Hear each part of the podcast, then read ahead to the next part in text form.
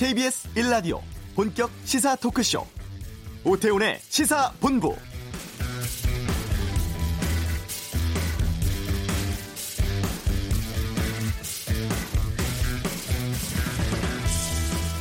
지난 9월 평양 공동선언의 마지막인 6항에는 김정은 국무위원장은 문재인 대통령의 초청에 따라서 가까운 시일 내로 서울을 방문하기로 했다는 대목이 있습니다. 이 가까운 시일은 특별한 사정이 없으면 올해 안이라는 의미를 담고 있다는 부연 설명도 있었었죠. 최근 김정은 위원장의 연내 답방에 대한 추측 보도가 이어지고 있습니다. 청와대가 답방 희망 날짜를 북측에 제안을 했고 17일 이후가 될 것으로 보인다는 뉴스도 있고 18일에서 20일 일정이라는 보도도 있습니다. 물론 시기적으로 연내는 어렵다는 관측도 나오고 있습니다. 오태훈의 시사본부 잠시 후 이번 주 한반도 눈에서 김정은 북한 국무위원장의 서울 답방에 대해 살펴보는 시간 갖겠습니다. 오늘 새벽 국내 기술로 개발한 기상 관측 위성인 천리안 2A호가 성공적으로 발사가 됐습니다. 이슈에서 다루겠습니다. 2부 아는 경찰, 일산 백성역 온수배관 사고, 또 보안 강화된 새 운전면허증에 대해서 알아보겠습니다. KBS 일라디오 오태훈의 시사본부 지금 시작합니다.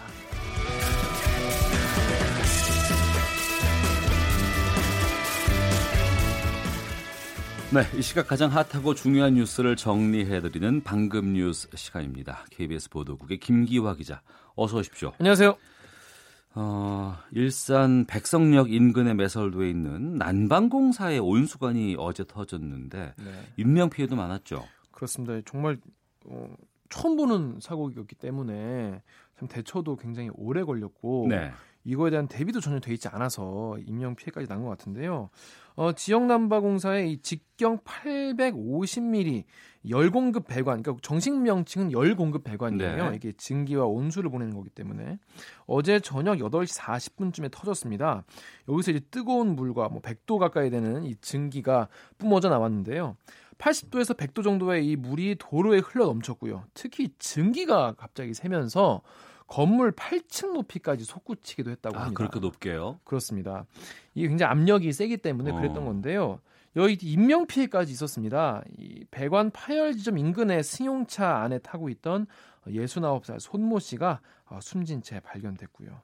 또 갑자기 넘쳐흐른 뜨거운 물 증기 때문에 이 시민 20여 명이 발과 발목에 화상을 입었습니다. 또 사고 지역인 일산 동구 아파트 쪽에 2,800여 어, 세대 아파트의 온수 공급 난방이 중단돼서요. 어, 주민들이 밤새도록 어, 추위에 어려움을 겪었습니다. 네, 어제 밤에 발생을 했는데 복구는 어떻게 됐습니까?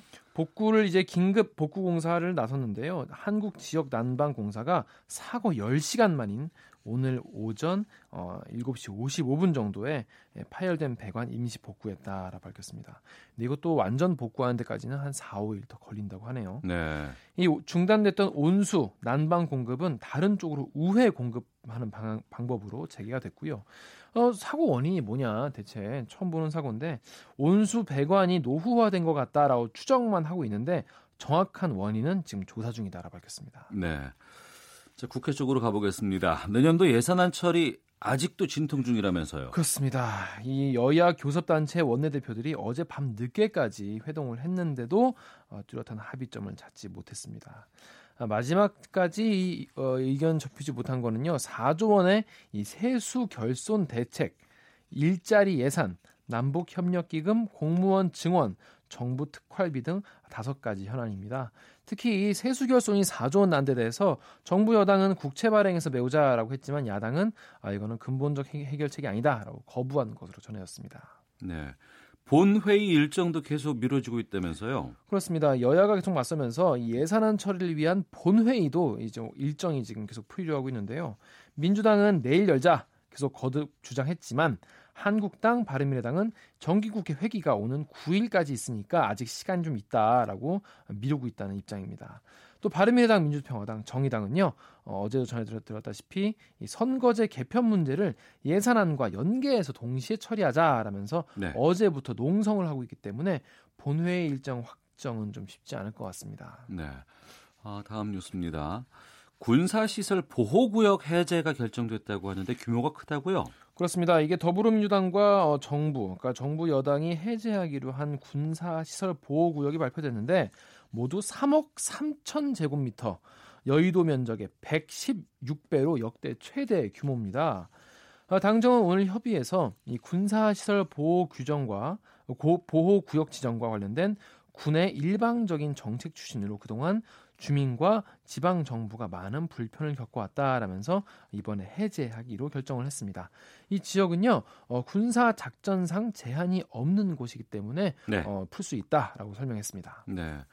어, 위치가 어디예요? 위치가 어, 대부분 강원, 강원도 쪽이에요. 음. 63%가 강원도고요. 33%가 경기도로 대부분 군사시설 인근에 있는 접경 지역입니다.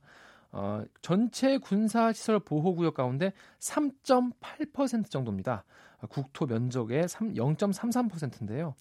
이번에 해제된 곳은 군과 협의 없이 이제부터 건축이나 개발을 할 수 있고요. 주민들의 재산권 행사가 가능해지기 때문에 어, 지역 경제 활성화가 기대된다라고 밝혔습니다. 당정은 이 밖에도 이 통제 보호 구역 1,300만여 제곱미터를 군과 협의하에 어, 건물 신축이 가능한 제한 보호, 보호구역으로 완화하겠다는 방침도 밝혔습니다. 네. 청와대 공직기강 문제 계속 나오고 있는데 네. 해외 순방에서 돌아온 문재인 대통령이 관련 입장을 밝혔죠. 그렇습니다. 문재인 대통령이 청와대 안팎에 지금 공직기강 문제가 많이 나오고 있는데 이를 확립하기 위해서 관리 체계를 강화하고 특별 감찰반 개선 문제를 조속히 마련하라라고 조국 어, 청와대 문정수석에게 지시를 했습니다. 문 대통령은 어젯밤 이 순방을 마치고 귀국한 직후에 임종석 대통령 비서실장과 조수석으로부터 이른바 특별 감찰반 사건 진행 경과, 아, 개선 방안 보고받은 이후에 이렇게 지시했다라고 김의겸 청와대 대변인이 전했습니다. 문 대통령은 이 대검 감찰본부의 조사 결과 나오면요 이번 사건의 성격에 대해서 어, 국민들이 평가할 것이다라고 언급을 했고요. 야당이 계속 지금 어, 조국 민정수석 물러나라 사퇴하라 요구하고 있지 않습니까? 네. 이거에 대해서는 어, 이번 발표에 대해 이번 발표가 그러면 어, 유임을 하겠다는 그런 뜻이냐라고 기자들이 물어보니까 어, 변동이 없다라고 김의겸 청와대 대변인이 대, 어, 답변을 했습니다. 네. 폭행 등 혐의로 구속 수사 받고 있습니다. 한국 미래기술 양호 어, 양진호 씨. 네. 어, 갑질이 추가로 드러났다고요. 그렇습니다. 이 고용노동부 조사 결과 나온 건데요. 양진호 회장이 어, 실소유한 회사 다섯 곳을 특별 근로 감독을 했어요. 그 결과 갑질 등 위반 사항이 46건 적발됐다라는 겁니다. 적발된 것만 46건이기 때문에 뭐 네. 실제로는 더 많이 행해졌겠죠. 어, 조사 결과 양 회장은 2015년 4월 연봉을 올려달라고 한 직원한테 콜라가 들어있는 유리컵을 집어 던진 것으로 확인됐습니다. 또 여직원에게 부적절한 신체 접촉을 했고요. 회사에 찾아온 어, 양 회장의 지인이 여직원을 성희롱 했는데 이걸 보고도 그냥 묵인한 사실도 있었습니다. 또 연장과 야간, 그 휴일 근로수당 등 임금 4억 7천여만 원을 떼먹은 사실, 그리고 안전보건교육을 하지 않은 사실도 드러났습니다. 노동부 관계자는 지금까지 드러난 피해자만 80여 명이라면서요. 네. 주로 퇴직자들이 진술을 했다. 어. 그래서 재직자들은 자유롭게 말할 수 있는 분위기가 아닌 것 같았다라고 밝혔습니다. 지금 회사 다니고 있는 노동자들은 아무래도 말하기가 좀 쉽지 않은 상황이잖아요. 그렇습니다. 추가로 이번 조사 때 회식 때 음주와 흡연을 강요하고 흡연을 강요한 건 또 처음 들어봤어요. 또 생마늘과 겨자를 억지로 먹인 어, 사실 그리고 머리 염색을 강요한 사실도 드러났는데 이거는 어, 현행법으로 처벌하기는 어렵다고 합니다. 노동부 조사를 지금 한 차례 받았거든요. 추가 조사를 요청했는데 이를 거부했고요. 양 회장은 어, 이런 조사를 계속 거부하면 노동부가 강제 조사를 하겠다라는 방침을 밝혔습니다. 알겠습니다. 자, 여기까지 듣겠습니다. 김기화 기자 수고했습니다. 고맙습니다. 자, 이어서 이 시각 교통 상황 살펴보겠습니다. 교통정보센터의 김민희 리포터입니다. 네, 점심시간에 접어들면서 교통량 자체는 줄었지만 작업 구간과 상습 정체 구간 중심으로는 여전히 더딘 흐름 이어지고 있습니다. 경부고속도로 부산 방면 천안 부근에서는 4차로를 막고 작업을 하고 있는데요. 이 여파로 북천안 나들목부터 이 구간 지나는 데만 20분이 넘게 걸리고 있습니다. 이전 구간에서는 한남부터 서초 사이와 또 신갈분기점에서 수원 사이로 속도 떨어져 있고 반대 서울 방면으로 영남권 경주터널 부근에서 지역에서도 작업 여파받아 서행합니다. 그 후로는 수도권 양재부터 반포 사이로만 정체 이어집니다. 오늘도 중부 내륙고속도로 창원 쪽으로 괴산에서 연풍 사이로는 작업을 하고 있어서 차량들 속도 떨어져 지납니다. 그 밖에 서울시내 내부순환로 성수분기점 쪽으로 연희램프에서 홍제램프 사이 3차로에는 고장난 차가 서 있기 때문에 차로 변경에 주의해서 지나셔야겠습니다. KBS 교통정보센터였습니다.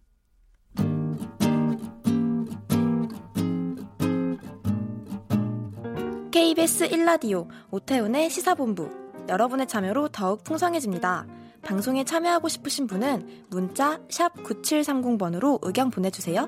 애플리케이션 콩과 my K는 무료입니다. 많은 참여 부탁드려요. 네, 오늘 새벽에 남아메리카 기아나 우주센터에서 천리안 위성 2A호가 발사됐고 성공리에 우주 궤도에 안착했습니다. 지난주 나로 우주센터에서 우리 기술로 만든 시험 발사체 성공에 이은 또 하나의 쾌거인데요. 우리 우주 기술력 어디까지 왔는지 이 프로젝트의 총 책임자와 말씀 나눠보겠습니다. 한국항공우주연구원 임초로 원장을 연결하겠습니다. 안녕하십니까? 네, 안녕하십니까? 예, 먼저 축하드리겠습니다. 네, 감사합니다. 예. 그 바람이 많이 불어서 좀 걱정도 많이 했는데 많이 가슴 졸이셨을 것 같아요.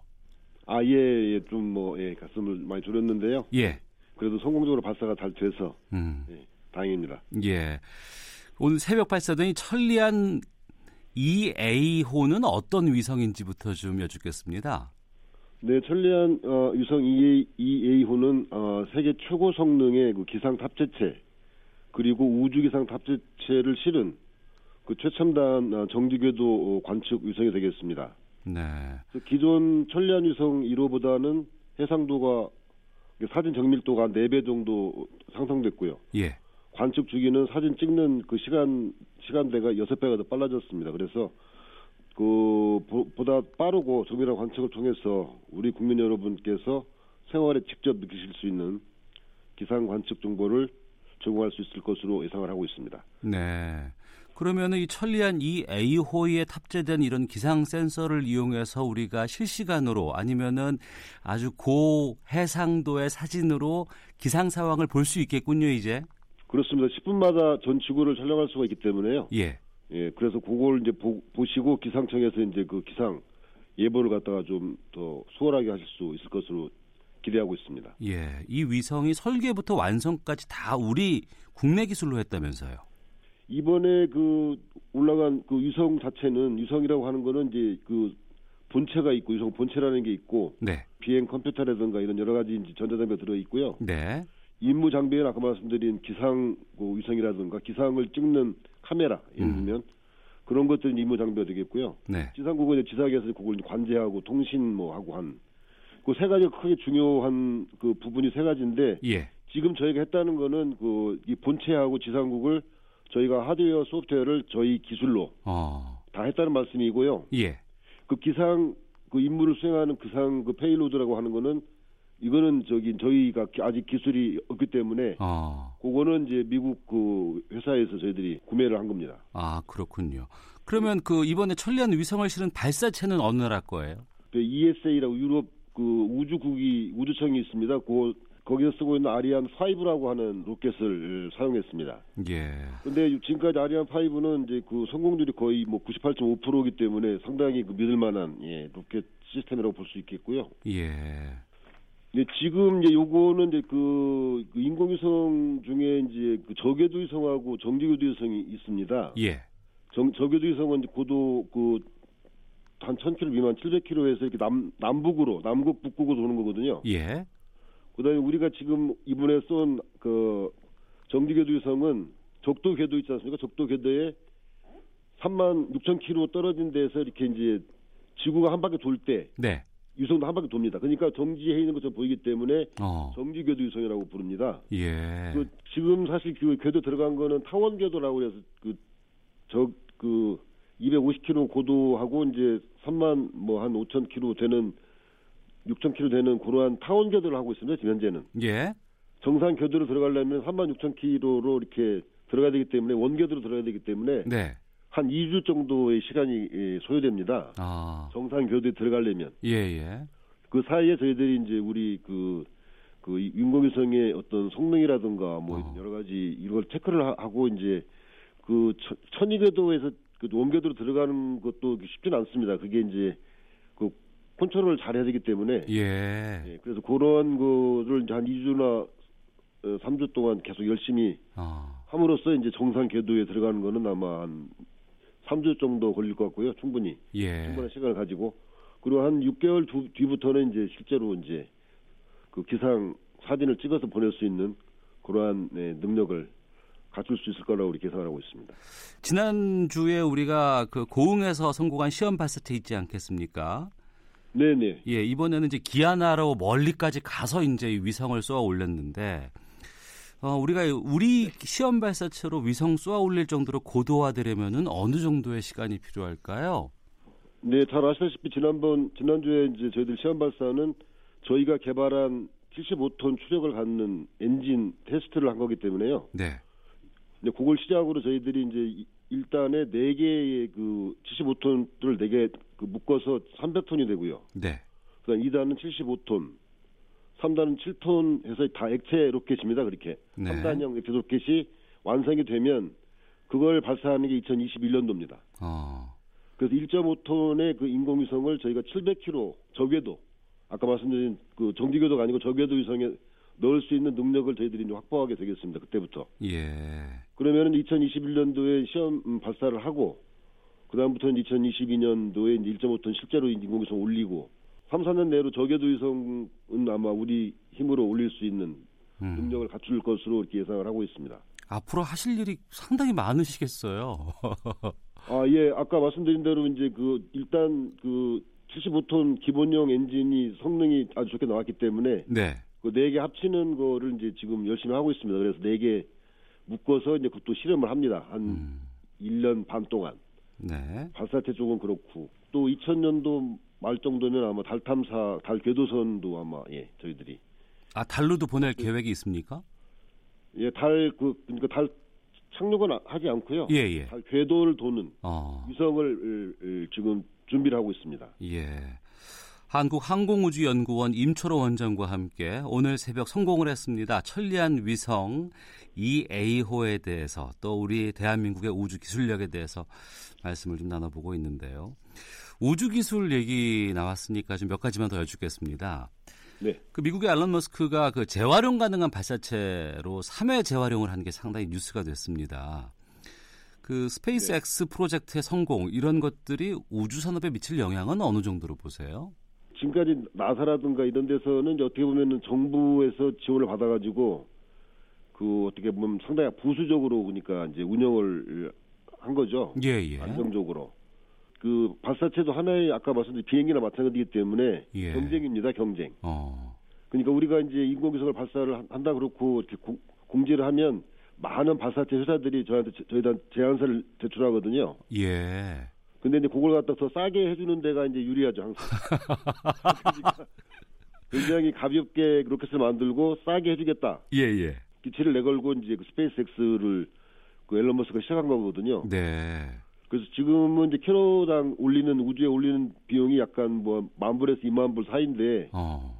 엘론 머스크는 그걸 갖다가 한번 이제 한 5천 불 단위로 지금 내리고 내릴 목표를 갖고 있기 때문에 예.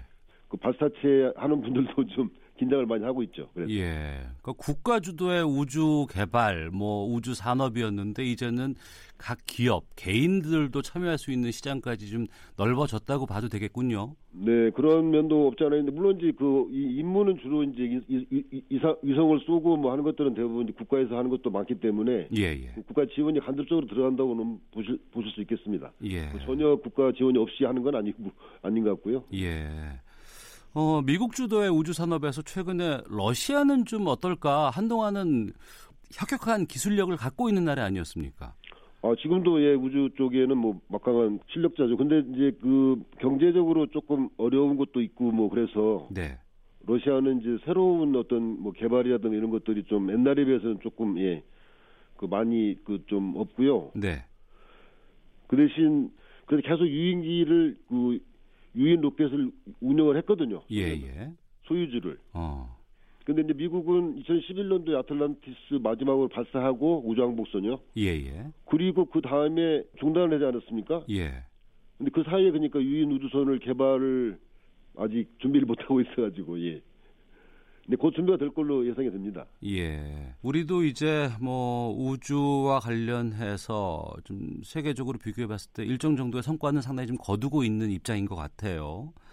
앞으로 좀 네. 우주 개발과 관련해서 우리가 뭐 국직한 뭐 프로젝트라든가 뭐 발사 계획 같은 거 있으면 좀 일정별로 좀 짚어 주세요. 천리안 2비호가 내년 하반기에 이제 발사할 예정으로 있고요. 네. 같은 예, 그 아리안 스페이스의 같은 예, 발사장에서 아마 예, 발사할 걸로 예상이 되고 있습니다. 예. 그리고 그 2020년도 말경에는 이제 달 탐사선을 이제 보내서 달 궤도를 이렇게 돌게 하는 뭐 예. 그런 것도 지금 준비 중에 있고요. 또 아까 말씀드린 2021년도에는 이제 아까 말씀드린 한국형 발사체 3단형을 그 만들어서 제작을 해서 이제 그걸 예, 쏘는 그래서 연달아서 매년 이제 그런 예, 이벤트들이 이슈가 있습니다. 네. 어, 아무래도 이런 이벤트들을 잘 수행하기 위해서는 지속적인 예산 지원이 필요하지 않나 싶기도 하고 인력 지원도 필요할 것 같습니다. 우리나라가 이 우주 강국으로 도약하기 위해서 가장 필요한 것 어떤 것들을 말씀하실까요? 아, 우리나라가 이제 뭐 이렇게 큰 나라가 아니기 때문에 저희가 독자적으로 뭐 이 사람을 그 화성에 보낸다든가 이런 거는 저는 좀 약간 시간, 시간이 많이 걸릴 거라고 보고요. 예. 그 전에는 우리는 이제 그 다른 나라 그 우주 뭐 개발 기구인 뭐 나사라든가 프랑스의 크네스라든가 이런 일본의 JAXA라든가 이런 항공우주 그, 그 기구가 있거든요. 네. KARI랑 비슷한. 네, 그런 데하고 같이 공동으로 이렇게 이제 달 탐사라든가 뭐 화성 탐사라든가 무인으로 가는 거. 네. 미국의 그 우주 정거장 달궤도 우주 정거장은 이제 Deep Space Gateway라는 프로그램을 나사에서 준비를 하고 있는데요. 네. 거기에 저희들도 이제 좀 참여 일부 참여해서 음. 어, 거기에 참여를 해서 그 사람들이 하고 있는 그러한 그 프로그램들을 저희들도 좀 예, 배우고 실력을 쌓고 그러한 능력이 예, 생기지 않을까라고 이제 기대를 하고 있습니다. 네, 정부에 바라는 점은 없으세요? 항상 뭐 이렇게 이제 프로젝트를 할 때 필요한 거는 항상 그 사람, 네, 그다음에 예, 연구비, 그다음에 이제 시간 이렇게 세 가지가 조합이 잘 돼야 되거든요. 예, 예. 지금까지는 저희들은 이제 뭐 사람도 이제 많지 않지만 어. 예산도 충분하지 않고 시간도 뭐 쫓기지만 그래도 하여간 그 boundary 내에서 네. 열심히 노력을 하고 있고요. 예. 그래서 좀 저희들이 예산이나 이런 것들에 대해서는 이제 계속 그 요청을 많이 드리고 있고 어. 저희가 쓰는 예산의 거의 80%는 기업에서 쓰, 쓰, 씁니다. 예. 만드는 건 다 기업에서 하기 때문에. 어.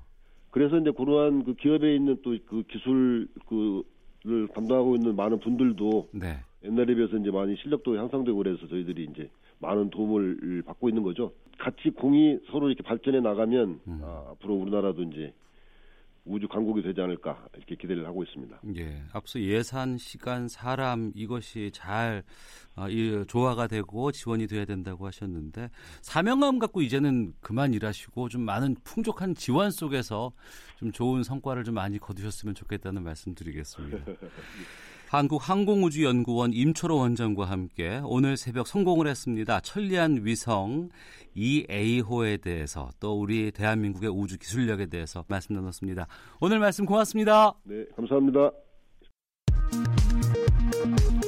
헤드라인 뉴스입니다. 2019학년도 수학능력시험의 성적표가 오늘 오전 수험생에게 배부됐습니다. 수능 성적표 배부와 함께 2019학년도 대학 정시 모집 일정도 시작됩니다. 정경도 국방부 장관 취임 후 첫 전군 주요 지휘관 회의가 오늘 오전 국방부에서 개최됐습니다. 정경도 국방부 장관은 회의 모두 발언에서 전시작전 통제권 전환 준비를 보다 체계적이고 적극적으로 추진할 것이라고 밝혔습니다. 메티스 미국 국방부 장관은 대북 제재와 관련 비핵화 진전이 선결 조건이라는 기존 입장을 재확인했습니다. 한국노총이 광주형 일자리 추진을 위한 광주시 노사민정협의회에 불참했습니다. 회의는 오후 3시로 연기됐습니다. 내년 1월 1일 항공사 마일리지의 첫 소멸이 시작되는 가운데 국토교통부가 항공사들이 극성수기에도 마일리지 좌석을 5% 이상 배정하도록 의무화하기로 했습니다. 지금까지 헤드라인 뉴스 정한나였습니다.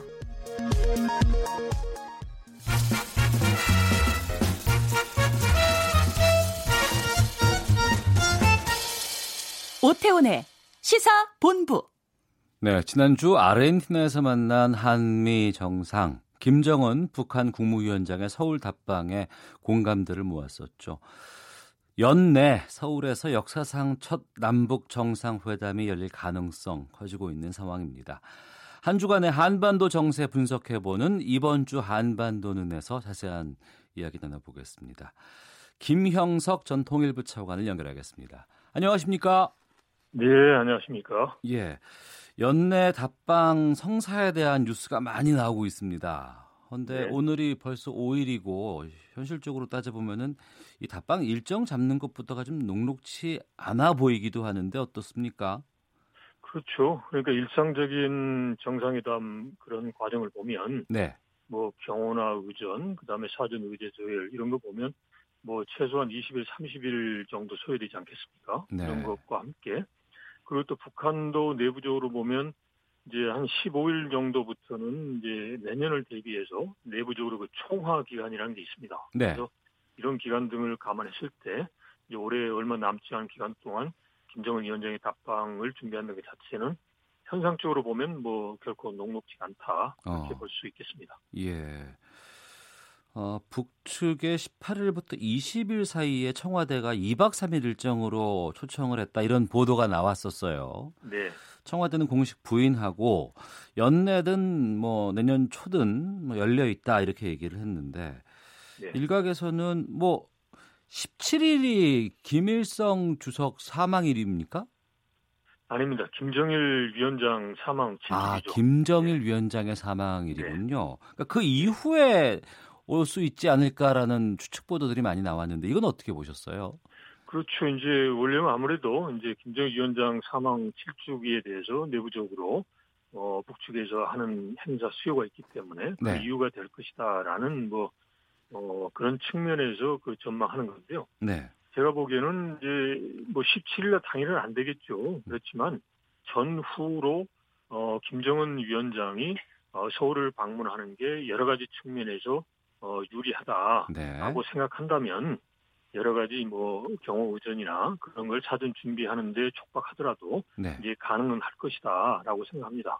아. 그리고 이제 지금 현재로서 본다면 음, 최근 보면 이제 북한이 어, 남북한 간의 여러 교류 협력 이런 부분보다는 예. 이제 아무래도 이제 북한도 알고 있는 거죠. 지금 현재의 국면이 해결되기 위해서는 미국과의 대화가 어, 잘 돼야만 남북 관계도 여러 측면에서 이제 속도를 내고 갈 수 있다라고 생각하고 있기 때문에 미국에 대해서 집중하는 그러한 이제 모양새를 보이고 있지만 이제 조금 전에 앵커께서 말씀하신 대로 한미 간 정상회담을 통해서 한미 간의 정상회담 즉 남북 정상회담이 북미 정상회담에 도움이 되고 한반도 정세에 변화를 준다라는 여러 가지 메시지를 줬단 말이죠. 예. 그렇다면 김정일 위원장의 입장 하에서 여러 가지 측면에서 어려울 수도 있지만 이제 본인이 이제 약속한 상황이고 이제 그런 상황에서 이제 서울을 방문을 하면 한반도 정세의 변화에 있어서의 그런 그 잠시 주춤하는 그러한 모멘텀을 강화할 수 있다라는 판단도 이제 하게 될 수도 있고 그렇다면 뭐 이제 답방도 이제 서울 방문도 가능하다라고 생각합니다. 네. 그동안은 남북이 너무 앞서가는 것 아니냐 이런 미국의 견제 때문에도 좀 선뜻 주저하는 부분이 있었는데 그렇죠. 이제는 그런 부분들은 좀 해소가 됐습니다. 지난 한미 예. 정상 간의 만남 네. 때문에 네. 그것이 해결됐음에도 불구하고 김 네. 위원장이 선뜻 연내 서울 방문 결단하기에는 좀 쉽지 않아 보이는데 그렇죠. 이 고민하는 지점들은 어떤 것들이 있을까요?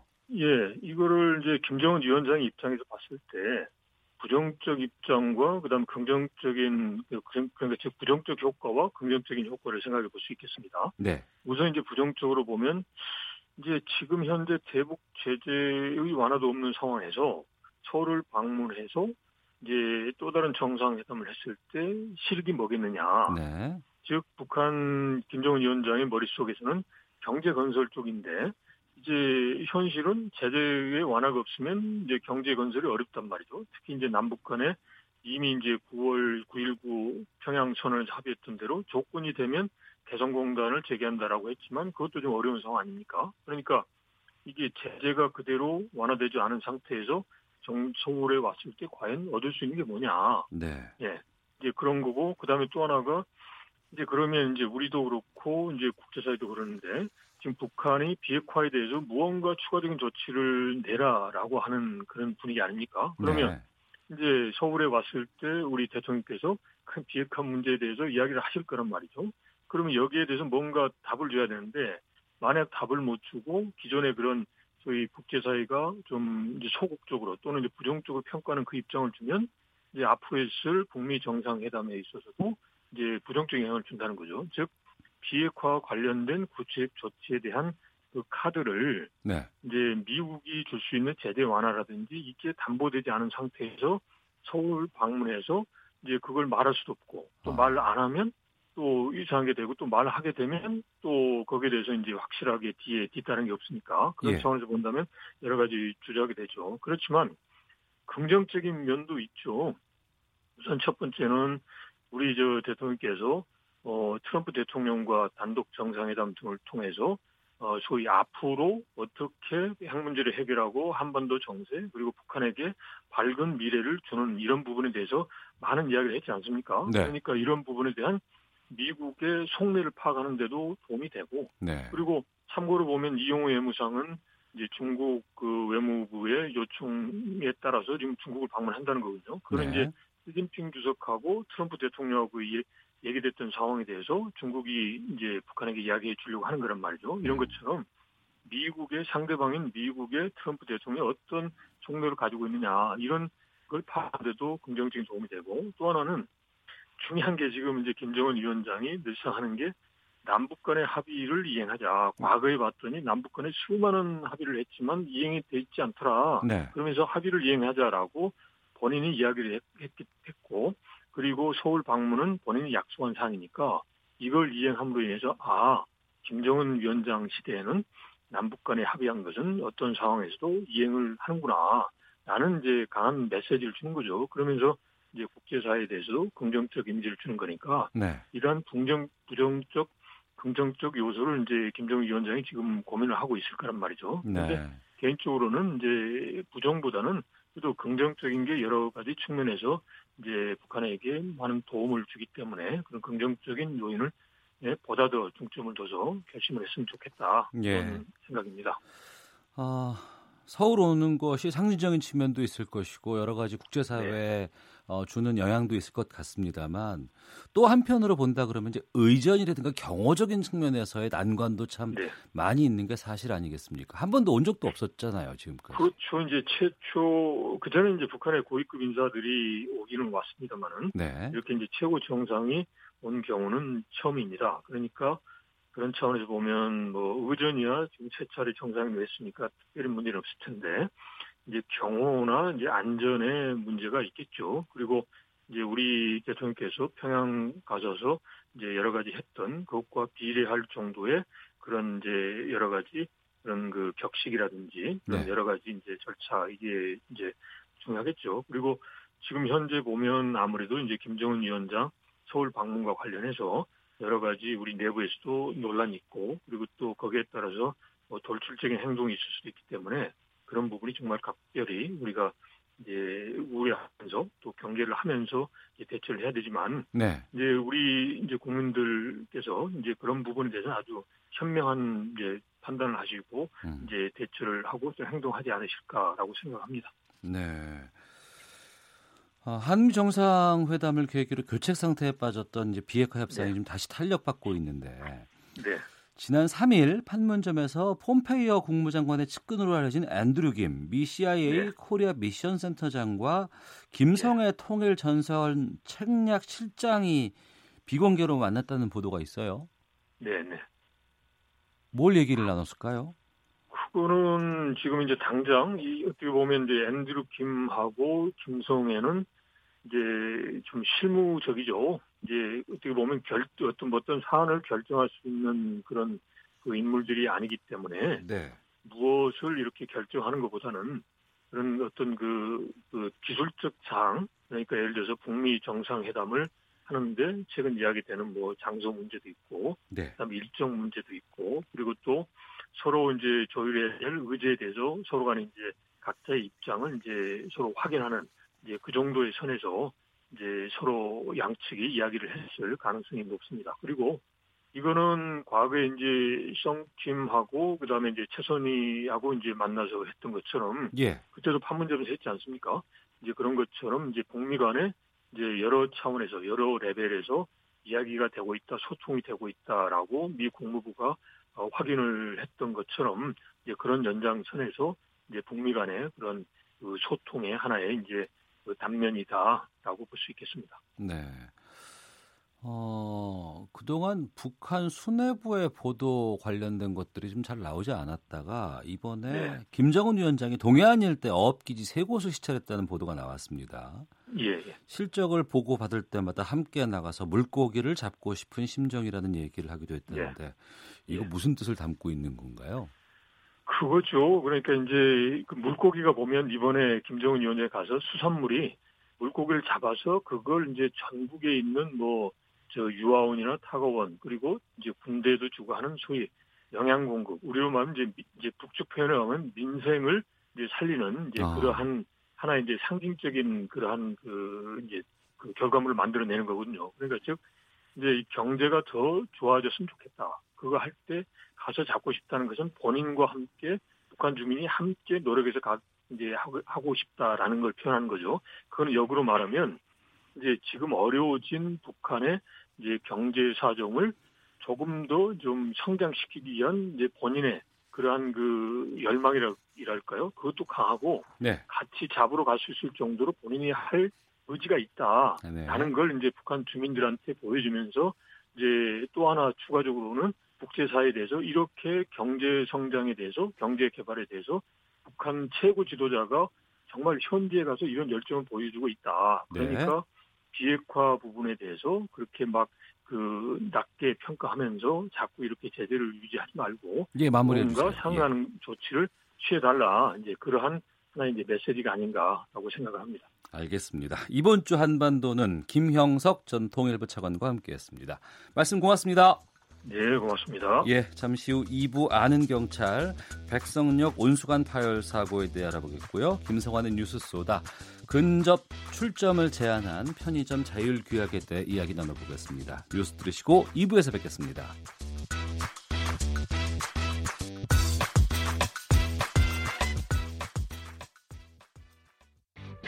야, 아 왜? 점심시간에 뭐하냐? 자야지.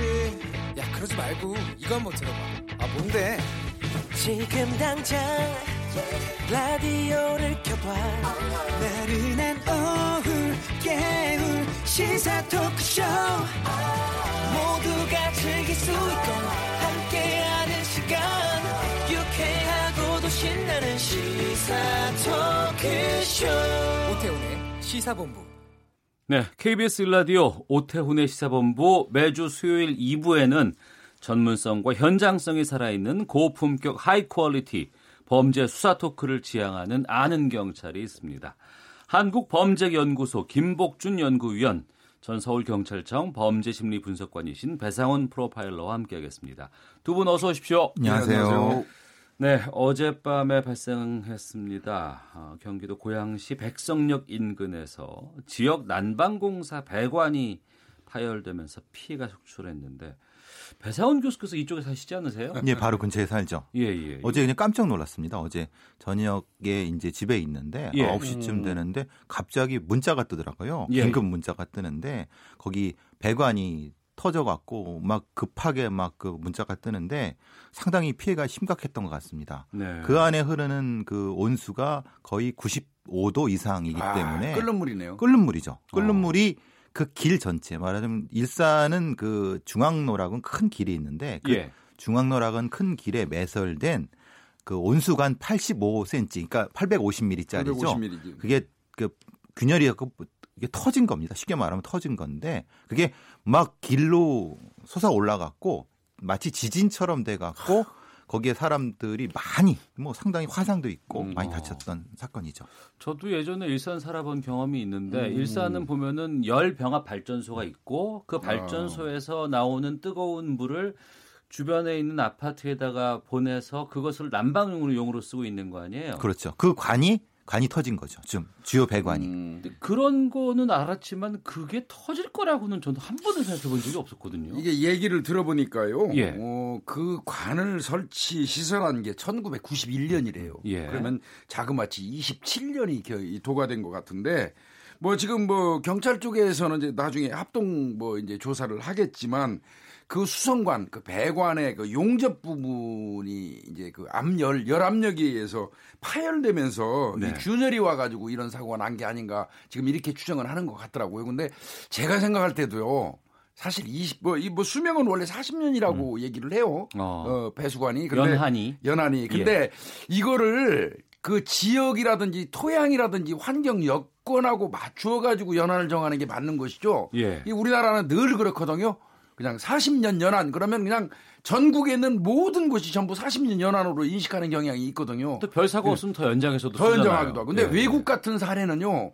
절대 그렇지 않습니다. 어. 예, 지역이라든지 그 주변 환경에 따라서 이 연한 자체가 다 다르다고 해요. 네. 일본이 특히 그렇다고 제가 오기 전에 이제 그 누구한테 확인하니까 그러더라고요. 근데 우리는 뭐 40년 연한이니까 27년밖에 안 됐으니까 원칙적으로 안 터졌으면 13년 더 남았던 거죠. 예. 네, 거기가 이제 환경을 말씀드리면은 원래 일산이란 신도시는 고양시, 고양군시일 때 있는 거를 일산 신도시로 확장했습니다. 그렇죠. 근데 그 예. 그 공간은 어떻게 하면 습지, 그러니까 한강물이 들어오는 습지를 매립해 갖고 그 위에다 신도시를 만든 거기이기 때문에 네. 아까 교수님 말씀하신 것처럼 실제의 신도시의 기본 해는 그 관로들 그러니까 음. 인프라를 사실은 거기에 맞춰서 아. 했어야 되는데 그냥 일반 기준에 맞춰서 해 갖고 사실은 이런 문제가 발생했. 왜냐면 작년에 기억하실지 모르겠지만 거기서 그 앞에 바로 그 바로 한 200m 공간입니다. 거기에 상수도관이 터져 갖고 집안이 이만큼 침하된 그러니까 한 1m에다. 아, 그 작년에 예, 예. 집안 치마가 급격히 됐다고 예, 예, 했던 바로 거기입니다. 아, 그 장소. 네, 거기랑 큰 한 300m밖에 차이가 안 되는 데입니다. 예. 그렇기 때문에 이것은 그것과 연관이 어떤 연관이 있을까? 사실 그것은 거기 사는 사람들 매우 불안하게 생각하는 것이 예. 집안이 침하되는 것은 해갖고 안에 있는 관이 깨지는 건 당연한 이치 아니겠습니까? 그때 땅꺼짐이 있었던 때가 옆에 고층 빌딩을 세운다고 해서 좀 그것과 연관이 되지 않았을까라는 의혹들이 있지 않습니까 그렇죠. 거기에 50층짜리 건물 아이고. 4개가 들어서 있습니다. 예. 완공된 지가 얼마 안 돼 있고요. 음. 그것 때문에 지역 주민들은 많이 불안해 했었는데 하필 거기가 터지고 음. 지금 이게 터지니까 네. 음. 아니 도대체 뭐가 좀 이상한 거 아니냐라고 하는 느낌을 지역 주민들은 많이 갖고 계신 거죠. 아. 네. 배상훈 교수께서 지역 주민이시기 때문에 그러니까요. 예. 현장에 계시면서 이제 여러 가지 음. 궁금증들 말씀해 주시는 부분이고요. 근데 저희들이 수도관 동파돼서 뭐 상수도관이 막 이렇게 솟구치고 이런 것들은 많이 봤어요. 근데 이번에는 그 뜨거운 물기둥과 증기가 뭐 건물 8층 높이까지 치솟았다고 하는데 이명표도 있었잖아요. 예, 거기 이제 69세 된 분이 그 맞습니다. 그 차 안에 계시다가 그러니까 갑자기 거기 기, 길에 이제 운행하는 상태에서 아마 차 길에 있는데 갑자기 터지는 바람에 오도 가도 못하는 상황이었다는 봅니다. 그러니까 아마 차를 이분이 제가 이제 알아보니까요. 예. 어, 백성역 그 인근에서 이 둘째 딸이 조만간 결혼을 한다고 그래요. 그래서 둘째 딸과 그다음에 예비 사위 네. 예, 이두 사람을 이제 식당에서 만나서 예. 어, 보고 이제 귀가 중에 아이고. 갑자기 이제 차량을 운행 중에 아마 내가 볼 때는 땅도 꺼짐 현상이 있었을 것 같아요. 그렇죠. 그 과정에서 이제 아마 뭐 차가 이렇게 앞으로 딱 처박힌다고 할까요? 예. 그런 상황에서 급작스럽게 열수죠. 예. 아까 뭐 배 교수님 말씀하신 것처럼 거의 100도씨 가까이 그 물이 차 안으로 들어와 버리니까 음. 이분은 내가 볼 때 순식간에 이 전신 화상을 입은 것 같아요. 네. 사실 두꺼운 옷을 입고 있을 때 뜨거운 물이 스며들으면요, 이거 속수무책입니다. 그렇죠. 예. 기본적으로 이런 거는 이 기도 속으로 뜨거운 증기가 들어온 그러니까요. 상태 때문에 사망하게 될 가능성이 높습니다. 이게 사실 이게 말이나 되겠습니까? 이 대명천지에 아. 길가에 서 있다가 뜨거운 공기가 들어서 했다는 게 이, 이거는 대단히 심각한 문제가 되는 거죠. 이 안전 관리를 못했다는 부분인데 음. 사실 되게 안타까운 부분인데 근데 그 외에도 주변에 있던 분 거의 몇십 분이 이상이 화상을 입었습니다. 그 뜨거운 네. 증기로 네. 사람들 많이 다친 부분인 거죠. 23명입니다. 부상당하신 분들이 23명이고 이제 제가 조금 전에 말씀드린 분은 이제 혼자 한분 사망하셨고 한 분은 또 굉장히 중상이라고 현재는 밝혀지고 있거든요. 예. 화상은 사실 그 피해가 엄청 큽니다. 어. 네, 그래서 이제 그 부분 좀 지켜봐야 할 것 같고 제가 볼 때는 안 봐도 뻔해요. 그 앞에 김이설이고 마치 우리가 뭐 일반적으로 음. 그냥 흔히 얘기하는 아수라 음. 아마 그런 그 어떤 그, 그, 그 광경이 아마 그 목도됐을 겁니다. 네. 제가 근데 의문, 의문을 갖는 거는 우리가 이제 이런 종류의 위험물의 그 관로가 어떻게 그렇게 그 균열이 같다고 바로 폭발하듯이 나올 수 있는가?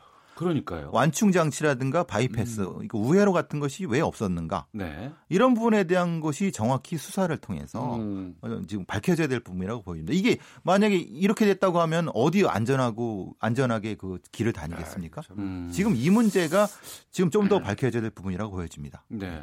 열병합 발전소에서 나오는 이런 그 여러 가지 그 난방 용수 이런 것들을 이용하는 곳이 전국적으로 많이 있을 거 아니에요. 맞습니다. 뭐 어, 우리 전부 다 그거 쓰지 않습니까? 예, 아마 예. 지금 당장의 그 고양시 우리 배 교수님도 피해자겠네요. 예. 한 2,600 가구 정도가 예, 예. 특히나 또 오늘 아침부터 급격히 추워졌잖아요. 음. 그럼 당연히 온수가 필요할 텐데 그분들이 지금 불편이 말도 못할 것 같고 오늘 오후 늦게나 아마 완전 복구가 된다고 그러는데 그것도 되겠습니까 완벽하게? 거긴 네. 도시가스 대행으로 이런 형태의 난방으로 만든 신도시입니다. 네. 일산의 네. 그 그쪽 구역은 어. 그렇기 때문에 이게 빨리 복구가 안 되면 더 그렇죠. 2차, 3차 피해가 될 수 있는 거죠. 예. 이곳 말고도 그러니까 아파트 선전하거나 처음에 분양하거나 예, 예. 할때 지역 난방공사에서 그 난방 용수를 공급받아서 음. 우리는 난방을 하기 때문에 훨씬 더 부담도 적고 좋다 이런 것들 많이 홍보하거든요. 그렇습니다. 그러니까 우리 밑에 땅 속에 이렇게 뜨거운 열기들이 왔다 갔다 하는 관이 있다는 건 저도 생각을 못 해봤어요. 이거는 제가 판단할 때는 지금 이 부분 뭐 있고 오늘 발생한 데는 정밀히 조사하면 결과가 나오겠지만 네. 분명히 그 이전에 전조증 증상이 있었을 음, 거예요. 그렇죠. 전조 증상. 예. 예 천재지변이라든지 안전사고는요. 네. 반드시 그 사고가 발생하기 직전에 어떤 징후가 있다는 거는 그건 원칙이고 진리입니다. 예. 근데 그거를 에, 발견을 못 했다는 게좀 아쉬운 부분이고요. 음. 이거는 제가 판단할 때 차제에 조금 앵커께서 말씀하신 것처럼 네. 전국에서 다 지금 열수 뜨거운 물 쓰지 않습니까? 네. 이거 다시 한번 어, 전수 재점검 한번 해봐야 되지 않겠나 이런 생각이 듭니다. 어. 기본적으로 저는 가장 그 이런 경우들 혹시 보실지 모르겠지만은 공사를 하다가 다른 공사를 하다가 예, 예. 이런 걸 건드려 갖고 터전 이런 종종이 나타나는데 그럼 그 지도는 어디 있느냐? 음. 그러니까 이제 그런 음. 경우를 종종 보는 거죠. 실제의 매설된 것과 지도가 다르게 표현됐다고 하면은 이것도 문제인 거고 예. 실제로 그 관리가 어떻게 되고 있는가. 네. 이것은 굉장히 중요한 거냐면 뭐냐면 지하 구조물이라든가 이런 부분에 불이 나거나 문제가 생기고 얼마 전에 아현전화국에서 불난 것처럼 근데 실제로 아현전화국에 그 관련된 쪽에서는 처음에 불났다고 했을 때 어디가 불났는지 몰랐다고 몰랐대요. 하지 않습니까? 아. 그럼 지도가 없다는 거 아니겠습니까? 예, 예. 그럼 지하 매설물에 대한 정확한 지도는 있는가? 이것부터 음, 사실은 음. 그러니까 점검을 하고 그를 통해서 전체 점검을 해야 되는 거죠. 예. 하긴 우리 땅 속에 지금 흙이 있는 게 아니잖아요. 그렇죠. 예. 맞습니다. 지하수도 있고 또 여러 가지 무슨 공사 가스. 이런 것도 음. 가스 배관, 뭐 수도 배관에다가 아. 전기선에 광 케이블에 지하철이 또 들어갈 수도 있는 아니, 것이고요. 누군가는 그러니까 그런 얘기 하더라고요. 지금 우리는 폭탄 위에서 살아가고 있다. 어. 어 저도 그 얘기를 언젠가 한번 들었는데 곰곰이 생각해 보니까 맞더라고요. 네. 우리가 일상생활 자체가 걸어 다니고 차 타고 다니는 이 상황 자체가 진짜 그 땅 밑에 매설된 폭탄 위를 걸어 다니는 거랑 마찬가지더라고요. 음. 그러니까 관리를 정말 잘해줘야 될 것 같습니다. 지금 일기 신도시, 이기 신도시에서 관리가 이렇게 되면은 이걸 어떻게 하죠? 이게 만약에 다른 신도시들에 대한 아, 불안감은 그럴까요? 어떻게 하죠? 네. 네. 그런 부분은 많이 좀 차지해 정부에서 확인을 좀 해야 될 것 같습니다. 알겠습니다. 자, 오태훈의 시사본부 김복준 한국범죄연구소 연구위원 배상훈 프로파일러와 함께 아는 경찰 진행하고 있습니다. 도로교통공단이 위변조 방지 기능을 대폭 강화한 운전면허증을 전국 모든 운전면허 시험장에서 이달부터 발급 중입니다. 새로 나오는 운전면허증 보셨어요? 두 분 혹시? 음, 인터넷 통해서 어, 좀 봤는데요. 네. 뭐 설명은 좀 있습니다. 새 운전 면허증 그 홀로그램 같은 경우는 이제 무궁화 무늬는 그대로 둔다고 그래요. 무궁화 무늬 있습니다. 네. 아, 그리고 이제 경찰을 상징하는 참수리 마크가 있어요. 어. 그거하고 이제 우리나라를 대표하는 이제 태극 문양. 이거는 이제 고선명 홀로그램으로 좀 교체를 하겠다. 좀 변화시키겠다. 그리고 자외선을 이제 이렇게 투사했을 때 자동차 그 운전대 모양의 물결 문양이 나타나도록 숨긴 문자를 또 심는다는 거예요. 네. 네. 그리고 문양의 빛하고 방향에 따라서 같은 위치에서 이렇게 봐도 두 가지 이미지가 이렇게 변환되도록 예. 보안 기법을 새겨 넣는다. 뭐 이렇게 얘기했는데 에, 일반적으로 이제 유럽 그 화폐 있잖아요. 거기 보면 위변조 방지용 홀로그램이 많습니다. 어. 예, 그 거기 이제 그, 그 사용되는 게 이제 십연각 장치라고 그래 가지고 OVD 홀로그래피라고 하는 게 있어요. 각도에 따라서 글씨가 달리 보이기도 하고 뭐 이동하기도 하고 하는 거 그런 거를 좀 심는다는 거죠. 예. 어, 이, 이렇게 이제 그 바꾸고자 하는 이유는요. 워낙이 많은 지금 대한민국 운전 면허증이 여기저기서 악용되고 있기 때문에 그렇습니다. 네. 그렇죠. 위변조되고 혹 이게 그것을 변조해 주거나 위조해 주는 그런 어떤 나쁜 집단들이 음. 이용할까봐 네. 그런 것 때문에 실제로는 어, 경찰에서는 매우 민감하게 반응하고 실제로는 지금 제가 가지고 있는 이 이제 이 줌, 저기 운전면허증이 주민등록증을 대체하고 그렇죠. 이걸 네. 가지고 뭐 은행 거래도 하고 다, 다 하기 다 때문에 이거 하나로 재산권이 왔다 갔다 하기 때문에 음. 사실은 경찰에서 매우 민감하게 반응하는 부분입니다. 네. 저도 지금 꺼내서 이렇게 보고 있는데 예. 홀로그램이 꽤 많네요. 이전 어. 건데도 불구하고. 어, 그럼요. 생각보다 많습니다. 올해 예. 저도 올해 2월 2월 달에 받았는데 한 두 종 정도의 홀로그램이 있습니다. 근데 이 정도도 안 됩니다. 아, 그래요? 왜냐하면 이것도 위조하는 기술들이 이제 빠르게 발전하기 때문에 네. 사실 좀 이게 보기에는 이게 좀 복잡할 것 같은데 음. 위조하기는 예, 그렇게 어려운 게 아닌 것 같습니다. 예. 이게요. 네. 아마 이제 또 요번에 새로 나온 것도 또 그거를 또 그만큼 이용하는 범죄는 또 발생할 거예요. 어. 다만 이제 지금보다는 현재의 그 범죄가 떨어지겠죠. 그래서 뭐 늘뭐 뭐 완벽한 범죄 예방은 없습니다. 사실은 범죄는 늘 앞서가고 수사는 항상 뒤를 따르는 게 이제 그 진리거든요. 그래도 이제 홀로그램이라든지 이런 그 십연각 장치 같은 거를 좀 깔아놓는다 하면 네. 아무래도 위변조는 조금 감소할 겁니다. 예. 근데 저도 지금 이 내용을 진행하면서 제 운전면허증을 자세히 본 게 처음인 것 같아요. 음.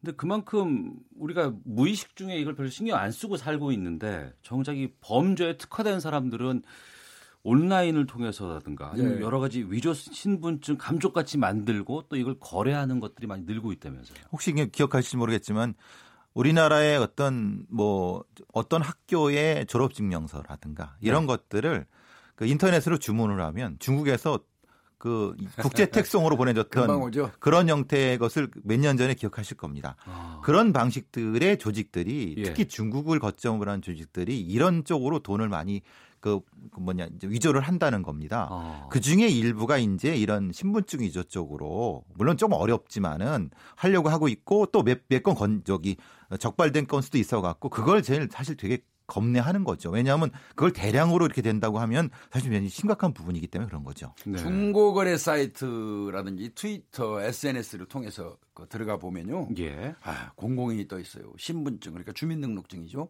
여권, 뭐 주민 예, 자동차 운전면허증 이런 거 어, 그 판다.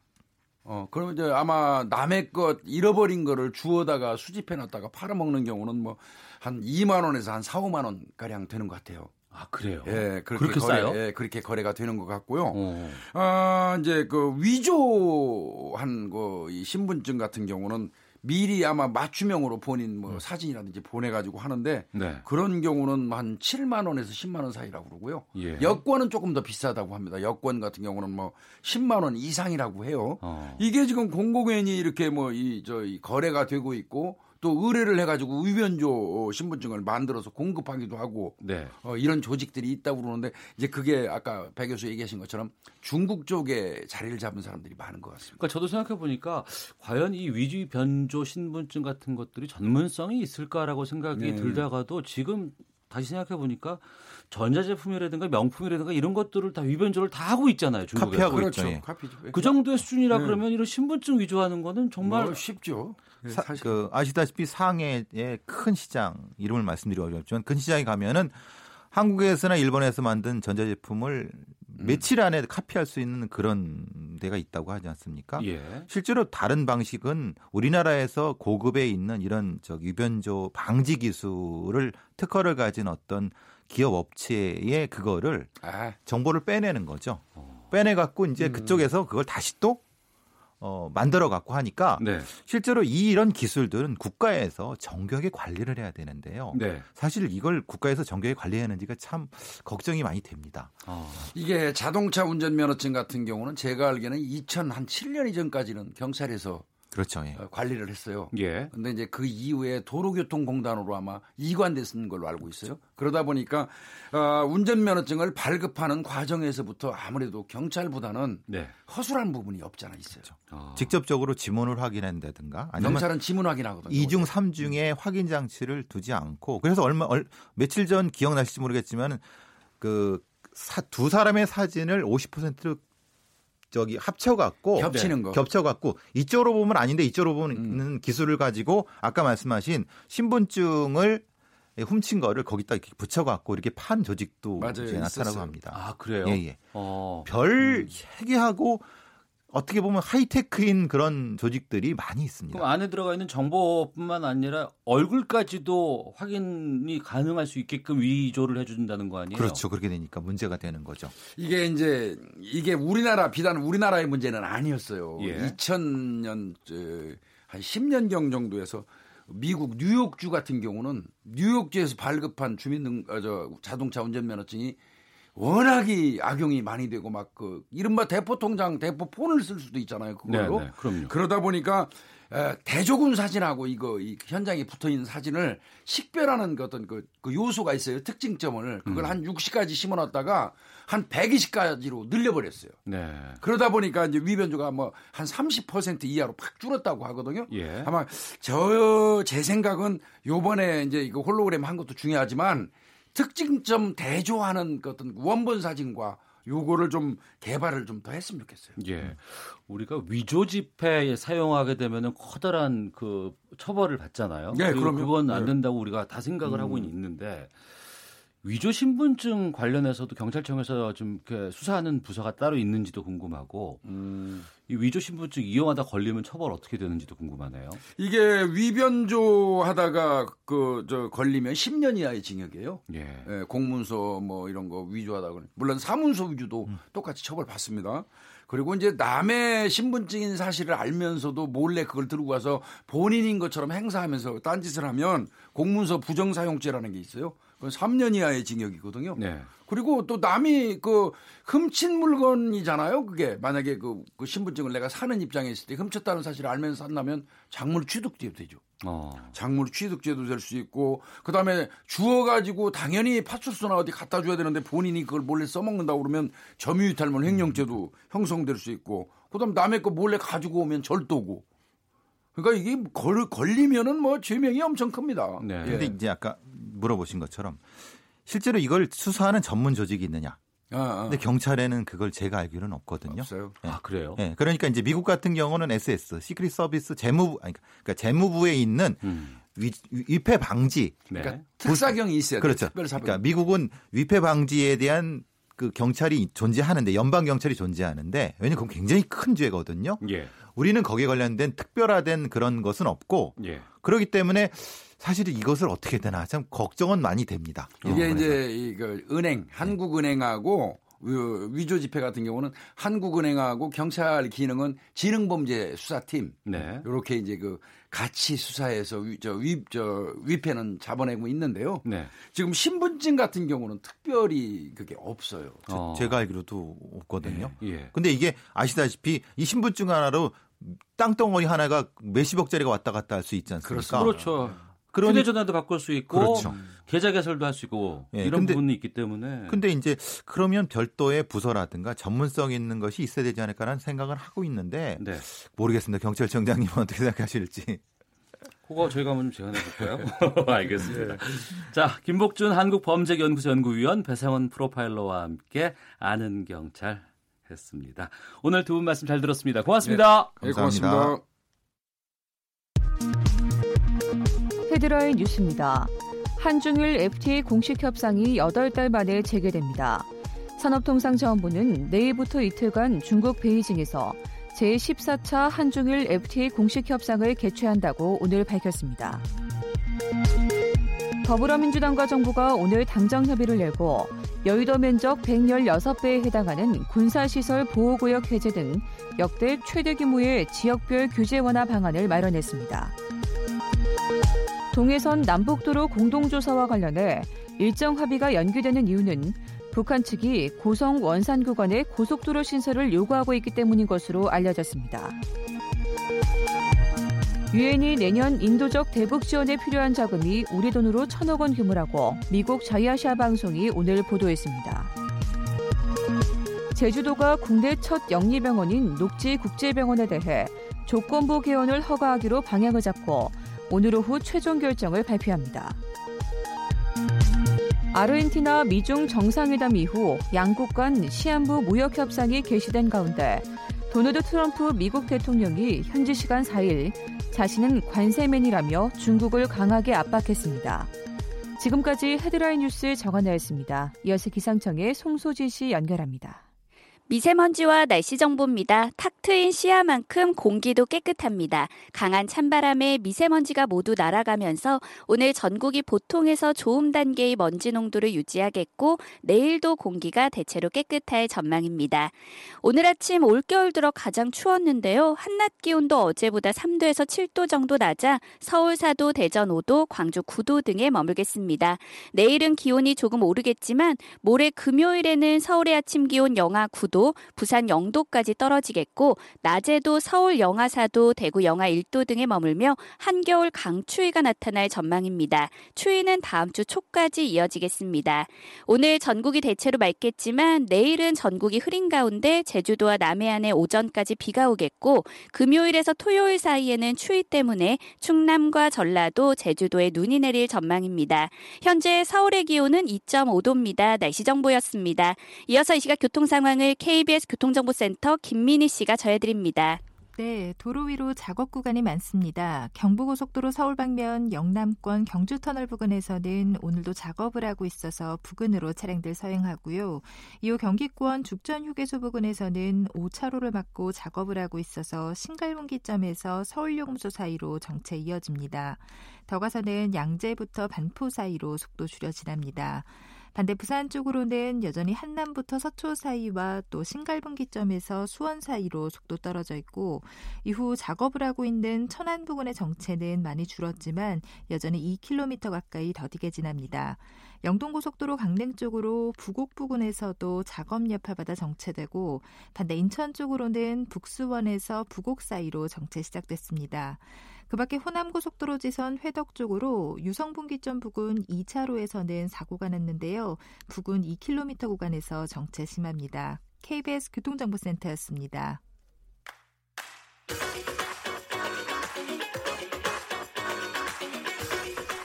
오태훈의 시사본부는 청취자 여러분의 참여를 기다리고 있습니다. 문자 번호 9730, 짧은 문자 50원, 긴 문자 100원의 정보 이용료가 있고요. 콩 게시판은 무료입니다. 생방송 중에 참여해 주세요. 네, 지금 시각 1시 30분 지나고 있습니다. 정치 이슈를 정리하는 이승원의 정가 이슈 시간입니다. 시사평론가 이승원 씨와 함께합니다. 어서 오십시오. 네, 안녕하세요. 예.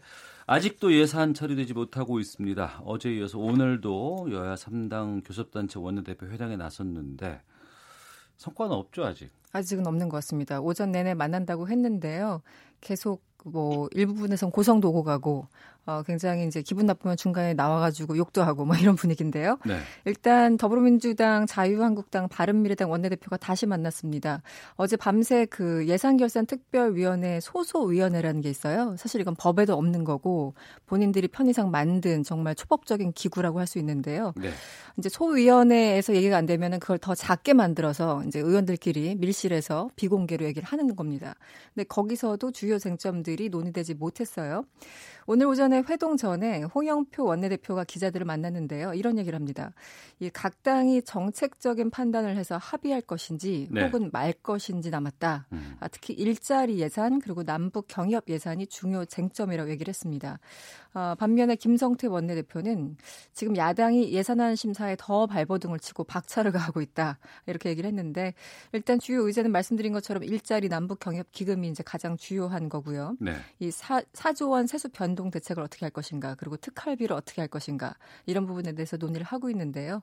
어, 여기에 또 이제 뭐 민주평화당 정의당이 요구하고는 요구하는 이 선거제도 개편이 맞물리면서 완전히 꼬여버린 그런 상황이 됐습니다. 네. 네. 이 관련돼서 얘기들 참 많이 나오고 있습니다. 뭐 국회가 법을 지켜야 될 국회가 이거를 지금 지키지 못하고 있다라고 그렇죠. 얘기가 나오기도 하고 네.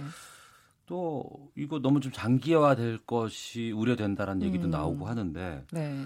어떻게 될까요? 이미 법적 시한 넘겼잖아요. 넘겼죠. 예. 네, 법적 시한은 무조건 12월 2일입니다. 그러니까 벌써 한 3일 정도가 지나갔는데요. 오늘이 5일이니까. 아, 근데 일단은 거대, 거대 여야의 싸움이 됐습니다. 그, 실제 정기국회가 9일로 끝나기 때문에 주말을 감안하면 무조건 7일 날은 일단 통과시켜야 되거든요. 그러니까 네. 이틀밖에 안 남았어요. 아, 홍영표 원내대표도 걱정을 하긴 했습니다. 오늘 오전까지 여야 합의가 안 되면 장기화될 수도 있다 이렇게 얘기를 했는데요. 어, 제가 아까 말씀드린 것처럼 지금 뭐 바른미래당이나 정의당 등에서 이제 선거제 개혁을 요구하면서 지금 철야 농성 같지 어제부터 농성을 하고 있지 않습니까? 네. 그래서 이제 이런 것들이 지금 맞물리면서 오늘은 또 청와대 앞에서까지 집회를 할 예정이라고 하니까 근데 이제 지금 이들이 얘기하고 있는 거는 연동형 비례대표제를 받으라라고 얘기를 하고 있는 거고. 그러니까 지금 그 야 3당이 농성을 벌이고 있는 것은 선거제 개편을 요구하는 부분이고 예산안과 연계돼서 그 예산안과 선거제를 연계를 해야 되나요? 어떻게 생각하세요? 논리적으로는 연계가 안 되는 건데. 근데 그 선뜻 나서지 않으니 이거라도 연결을 해야지만 이거 통과할 수 있겠다라고 생각하는 부분이고. 그렇습니다. 이제 그게 뒤에 나오는 얘기들인데, 그러니까 한마디로 이제 야당 같은 경우는 뭔가 음. 힘이 없으니까 어, 여당을 견제할 수 있는 게 이제 이런 것들이에요. 사실 논리적으로는 서로 맞지 않는 거고 별개의 사안인데 이걸 걸고 다른 사안 내놔라 이렇게 하는 것이죠. 그래서 실제 지금 그 여야 대표들 간의 설전이 굉장히 거칠어지고 있는데 네. 이해찬 의원이 바로 그 얘기를 한 겁니다. 다 지금 나오는 등장인물들이 한솥밥 먹던 식구들인데 어, 이해찬 더불어민주당 대표는 이 국민의 삶과 직결되는 예산안을 담보로 해서 이 선거루를 다루는 선거법을 연계하는 것은 있을 수 없다. 네. 내가 수십 년 국회의원 했는데 이런 것은 처음 이다. 이러면서 이제 유감을 표한 겁니다. 예. 아, 그러자 바른미래당 손학규 대표가 바로 이제 반박을 한 거예요. 개구리가 올청, 올챙이적 생각을 하지 못하고 있다. 이렇게 일가를 하면서 우리 정치에서 예산안을 당면한 다른 정치 현안과 연계시킨 건 오래된 관행이다. 이러면서 이제 줄줄이 과거 얘기를 한 겁니다. 예를 들어 지난 2011년에 민주당은 론스타 국정조사 합의가 무산됐을 때 예산안 포기를 보이콧했고 2013년에는 국가정보원 개혁법과 예산안을 역시 연계했다. 음. 아, 그렇게 상기를 시켜줬고요. 역시 같은 당이었던 정동영 민주평화당 대표도 예산 연계라는 것은 야당의 경, 견제 수단이다 이렇게 반박을 하면서 손 대표가 한 세 가지 나열했으면 지금 정동영 대표는 한 여섯 가지를 나열했어요 과거 음. 사례를 그러니까 네. 본인들이 했던 거니까 너무 잘 기억을 하고 있는 거예요. 예. 그래서 지금 대표들 간의 설전도 상당히 좀 거칠어지고 있는 그런 상황입니다. 네. 네. 알겠습니다. 12월 7일 금요일까지가 우선은 시한으로 봐야 되겠군요. 네, 내일 모레까지 이제 뭐 저, 저는 그냥 감으로는 소위 말하는 뭐 극적 타결하면서 7일 날 될 것 같긴 한데 또 네. 모르죠 어떻게 될지. 네. 음, 알겠습니다. 네. 김무성 전 자유한국당 대표 움직임이 빨라지고 있다고 하는데 보수 대통합을 위해서 친박 비박 등 모두 만나고 있다고요? 네, 김무성 전 대표 완전히 이제 자맹이었잖아요. 네. 관련 기사 전혀 안 나왔었는데 요즘 기사들이 많이 나오고 있습니다. 일단 한국당이 오는 11일 원내대표 선거를 예정하고 있고요. 네. 뭐 많이 아시겠지만 내년 2월쯤에 이제 전당대회 이제 여러 가지 굵직한 정치 이벤트들이 앞에 있습니다. 이제 이 가운데 김무성 전 대표 행보가 빨라져서 이제 기자들의 눈길을 끌고 있는 그런 상황인데요. 오늘 기자들을 김무성 전 대표가 만났어요. 음, 그러면서 이제 소위 말하는 개파 싸움에 대해서 비판을 많이 받아와서 고민을 하고 있었다면서 어, 과거 잘못을 총론적으로 서로 인정을 하고 화해하고 통합해서 문재인 정권의 폭주를 막아내자는 합의를 했다 이렇게 얘기를 한 겁니다. 그래서 그동안 행보를 말씀드리면 지난달 28일에 이 친박계 좌장격이었던 최경환 의원을 처음으로 면회를 했어요. 지금, 지금 구속, 구속 중이죠. 예, 네, 예. 그래서 굉장히 눈길을 끌었었는데 그 다음 날은 같은 비박계인 권성동 의원과 함께 이 친박계 핵심인 홍문종, 윤상현 의원도 두루두루 만났습니다. 그리고 해당 모임에는 이 정규재 전 그 한국경제신문 논설위원 있지 않습니까? 네. 예전에 박근혜 전 대통령 그 인터뷰했었던 그런 보수 진영 인사 등도 함께 동석한 것으로 전해지고 있습니다. 네. 어, 비박계뿐 아니라 뭐 친박계들 두루두루 만나고 정말 친박계 핵심들 다 만나고 있는 거죠. 예. 심지어 최경환 의원까지. 네. 바른미래당 쪽도 만났어요? 지난달 중순에 손학규 대표를 만났다고 합니다. 저녁 식사를 함께 했는데 여러 가지 전국 현안에 대해서 이제 논의를 했다고 하고요. 그러니까 지금 보면 보면은 최근 한 달 사이에 뭐 비박 친박 할 것도 없이 어, 다 만나고 바른미래당 인사 등도 만나고 있는 그런 광폭 행보 한마디로 이제 벌이고 있는데요. 그냥 만남에서 그냥 끝나는 것이 아니라 실질적으로 움직임도 조직을 하고 있는 것 같은데 어, 대표적으로 이명박 박근혜 전 대통령의 석방을 촉구하는 결의안 어, 마련에 대해서도 논의를 했습니다. 일부 이제 보도에서 결의안을 이제 만들기로 합의를 했다 이렇게 보도가 나왔는데 네. 오늘 김무성 전 대표는 기자들을 만나서 그 표현은 음, 잘못된 보도다. 어. 어, 뭐 합의한 건 아니고 노 력하겠다. 근데 제가 보기에는 같은 얘기처럼 들리는데 어쨌든 그 전직 대통령들이기 때문에 증거 인멸 여지가 없으니까 음. 석방을 요구할 의사가 없느냐는 이제 친박계의 제안을 받았고 내가 앞장설 수 있다고 얘기했을 뿐이다 이렇게 네. 설명을 했습니다. 근데 사실은 본인이 앞장서서 나가겠다는 거니까 예를 들어 이제 비박계와 친박계 간의 소위 말하는 문구 조정이 된다면 결의안 도출도 뭐 가능성은 좀 희박해 보이긴 하지만 가능 뭐 할 수 있다 뭐 이런 정도 입장을 내모인 것으로 해석되고 있습니다. 네. 네. 지금 총선 불출마는 김무성 전 대표가 했잖아요. 네, 네, 맞습니다. 전당대회 네. 나올 생각인가요? 그런 것 같아요. 어. 오늘도 기자들이 이제 전당대회 나오세요? 이렇게 물어봤더니 예. 거기서 답하지 않겠다 이렇게 얘기를 했어요. 안 어. 나온다가 아니라 답하지 않겠다니까 여지를 이제 둔 거죠. 예. 근데 사실 이제 뭐 개파 간의 갈등을 이제 좀 봉합을 하고 여러 가지 보수 대통합이라는 기치하에 이런 움직임을 보이는 것도 있지만 아, 본인이 실질적으로 내년 2월 전당대회를 생각한 거 아니냐 이런 해석이 충분히 가능한 그런 상황이잖아요. 어, 어쨌든 이제 보수 대통합은 하나의 이제 명분이고 이제 본인의 행보를 가는 것이죠.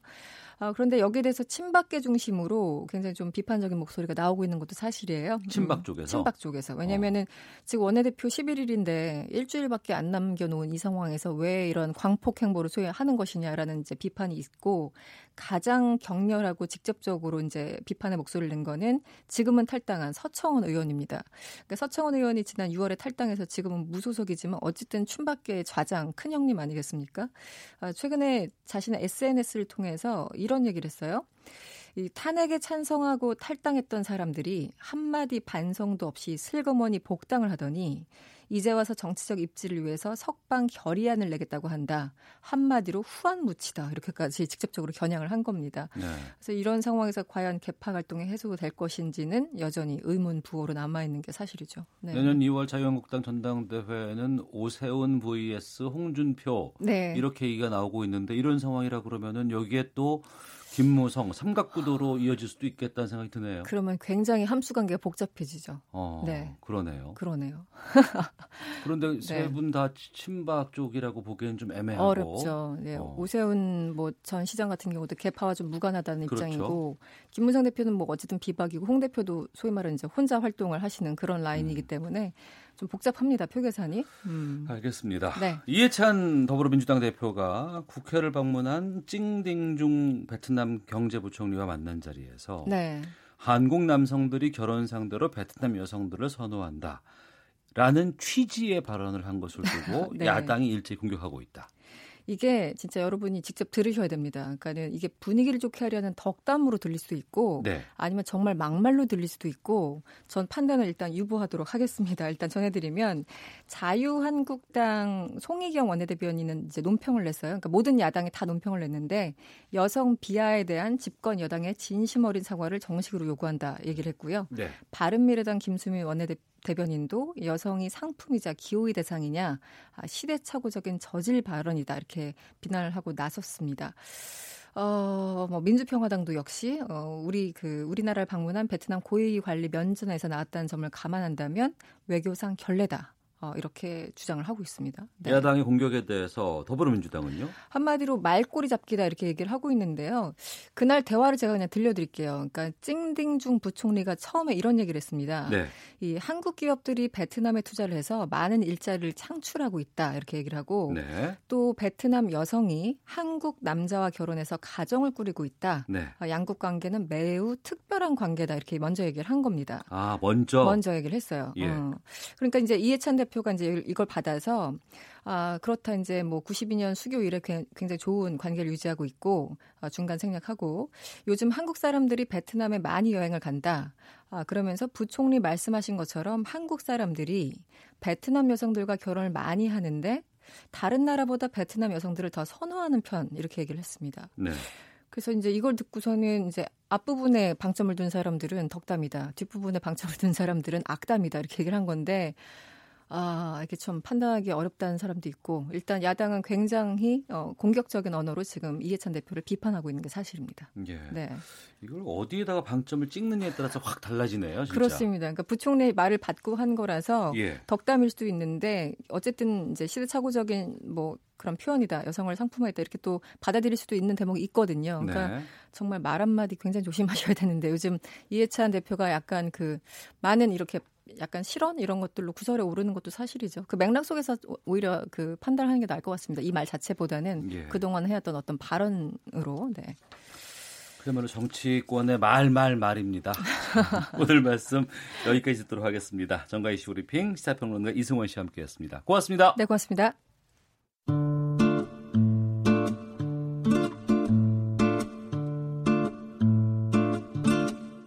오태훈의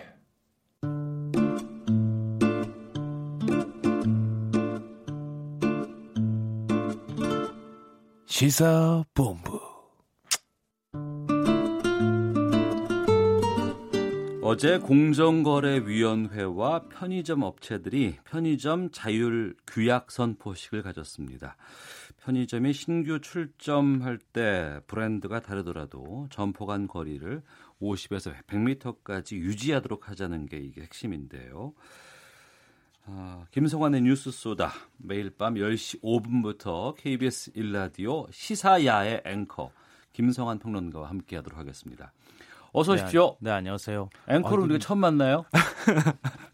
아니 이렇게 홍보를 해주시니까 너무 좋네요. 앞으로 계속 이렇게 해주세요. 야 계속 이렇게 하겠습니다. 예. 먼저 아, 뉴스 소다에서 공정위가 승인한 자율규약 어떤 건지 개념부터 좀 말씀해 주세요. 아, 자율규약 규약이라고 했잖아요. 예. 그러니까 말 그대로 어, 법적인 강제력이 있는 것은 아니고요. 보통 이제 정부가 시장에 직접적인 개입을 하는 것은 좀 자제하잖아요. 네. 시장의 자율성이 중요하니까 그러니까 업체 스스로 약속을 하라 뭐 어. 이런 건데요. 예. 그러니까 편의점 업계 스스로 우리는 앞으로 이렇게 하겠다 일종의 약속을 했다고 보시면 될 것 같아요. 근데 그럼 알아서 하면 되지 뭐하러 공정의 승인까지 받아야 돼? 네. 라고 생각하실 수 있을 것 같은데 이 자율계약이라는 게 자칫하면 일종의 담합행위가 될 수 있습니다. 아, 예. 그렇죠. 우리가 이렇게 뭐 100m 이내 출점 금지한다 그러면은 더 이상 편의점을 짓지 못하게 아 그 출점을 못하게 한다거나 이렇게 하면 다른 네. 기업에 피해를 줄 수도 있고 네. 또 편의점을 열고 싶어 하는 분들한테 피해를 음. 줄 수도 있잖아요. 네, 네. 일종의 기득권을 보호하는 장치가 될 수도 있기 때문에 공정위가 일종의 심사를 해서 아, 이 정도면 괜찮다. 음. 뭐 확인을 해줬다고 보시면 될 것 같아요. 그러니까 업계 측에서 함부로 무언가를 합의하거나 이런 거를 하기보다는 공정위가 일정 정도 심사를 해준다. 네, 그렇죠. 어. 그러니까 앞으로 이제 업계가 약속을 했으니까 업계 스스로 이 약속을 지키는 것만 남아 있는 거죠. 예. 음. 이 자율규약이라는 게 폐지가 됐다가 18년 만에 다시 부활됐다고요? 이게 정말 우여곡절이 많았는데요. 이 편의점 업계가 자율규약을 처음 시행한 게 무려 24년 전입니다. 24년 전. 예, 1994년요. 음. 그러니까 당시에는 신규 출점할 때 다른 편의점과의 거리를 80m 이상으로 제한을 했거든요. 그러니까 80m 이내에는 다른 편의점이 들어올 수 없다. 이제 이렇게 했던 건데요. 네. 이때는 사실은 아시겠지만 편의점 수가 그렇게 많지 않았거든요. 이때가 한참 편의점이 점차 좀 이렇게 많이 확산되기 초기, 초기 무렵이에요. 예, 예. 알고 있습니다. 편의점이 막 생겨나고 예, 예. 어, 편의점에서 라면 끓여 먹는 게, 어, 모 편의점에서 처음 생겨서 유행이기도 하고 뭐 그랬던 시절이었는데요. 예, 예. 그러니까, 그러니까 상대적으로 경쟁이 그렇게 치열하지는 않았어요. 음. 그걸 하고 난 다음에 해도 그렇게 큰 문제가 되지 않았던 시절이었기 때문에 넘어갔다가, 네. 어, 지난 2000년 공정위가 문제 제기를 합니다.